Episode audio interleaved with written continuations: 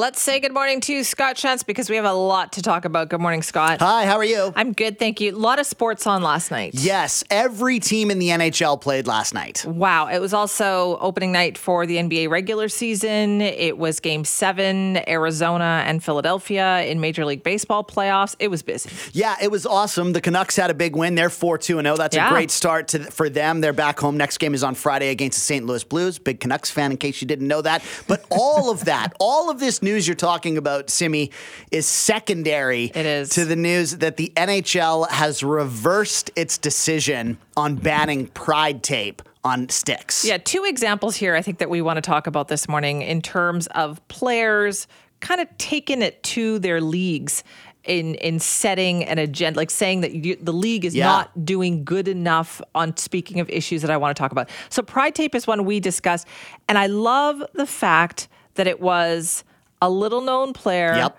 With a two-way contract like he has a lot on the line here. He's not a big star. Yeah. Travis Dermott is his name with the Arizona Coyotes Yes. that of all of the thousand players in the league, this is the one that decided that he was going to take a stand. Yeah, he's a Canadian. He's from Newmarket, Ontario, and uh, he he basically just said, you know, I tried to find out if he, you know, there's any person in his family that he's trying to support or whatever, but he's just like, no, right is right, and I'm doing what's right, and sorry, but NHL, I'm I'm doing this, and of course the NHL blinked because um, all sorts of people like Brian Burke came out and posted on Twitter supporting Travis Absolutely. Dermott, and you know Connor McDavid, big names in the league have said like, I don't agree with this decision. Yeah, but they weren't willing to put the tape No. on and go out there and put their neck on the line, Scott. And this player was, even though Arizona, the Coyotes could have said, uh, "You're rocking the boat, kid," and sent him to the minors. Absolutely. But instead, the ownership of the Coyotes said, "No, we support him." Yes. And to me, like, this is what leadership looks like. This guy has made a name for himself. And I mean, he's playing in the NHL. Like, that's pretty big, of course. But, like, now he's done this and he's the biggest name in sports, at least in my world it. right now. It's so cool and it's so amazing. And it just, it goes to show that.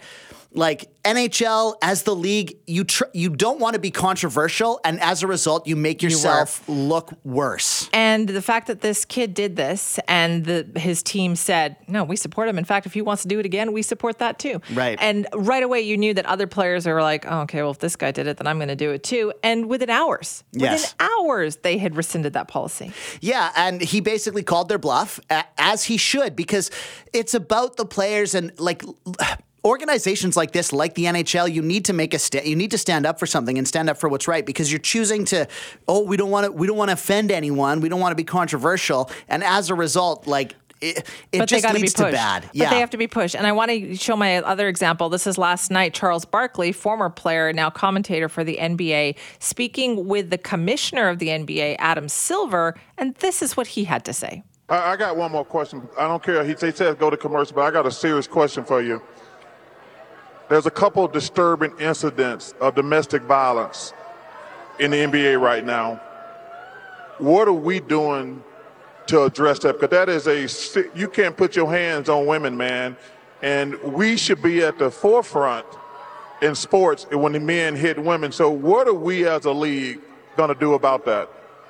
Well, again, you know, I, I, that's an area where we're not looking to compete against other leagues when you say forefront. So I think all the leagues are trying to address this issue. But I know, again, our, our, our Players Association, credit to them, this wasn't adversarial. We put in place a new program. Yeah, that's Adam Silver. He kind of tries to weasel out of it, but what I love what Charles Barkley did there because they're in Denver, out on the plaza, Scott. Yeah. and there are hundreds and hundreds of fans there, and he put him on the spot. Absolutely. And I love Charles Barkley for doing that. Yes. He's such a great commentator. And he just basically is like, look, I know I'm going to get heat from this. You're probably never going to talk to me again, but I'm doing it anyway because it's the right thing to do. You know? As Travis Dermott realized too. So sometimes it takes people who have whatever voice they've got You to use it to say to these big leagues, no. sports are great, you know, but, but they need to they all all the sports leagues, the major leagues need to like start owning up to this stuff, you know, because Sometimes they need to be pushed. Yeah. And it's nice to see. And Travis Dermott, like everybody knows So who cool. he is now. And I just love, and honestly, bit of an embarrassment for the bigger players in You the bet. game who didn't do what he did, even though their platform is bigger. yeah, you bet no one's going to stop Connor McDavid from playing for doing it. That's for sure. Well, now that chance is gone though, because Yeah. Travis Dermott grabbed it and took it, and good on him for doing that.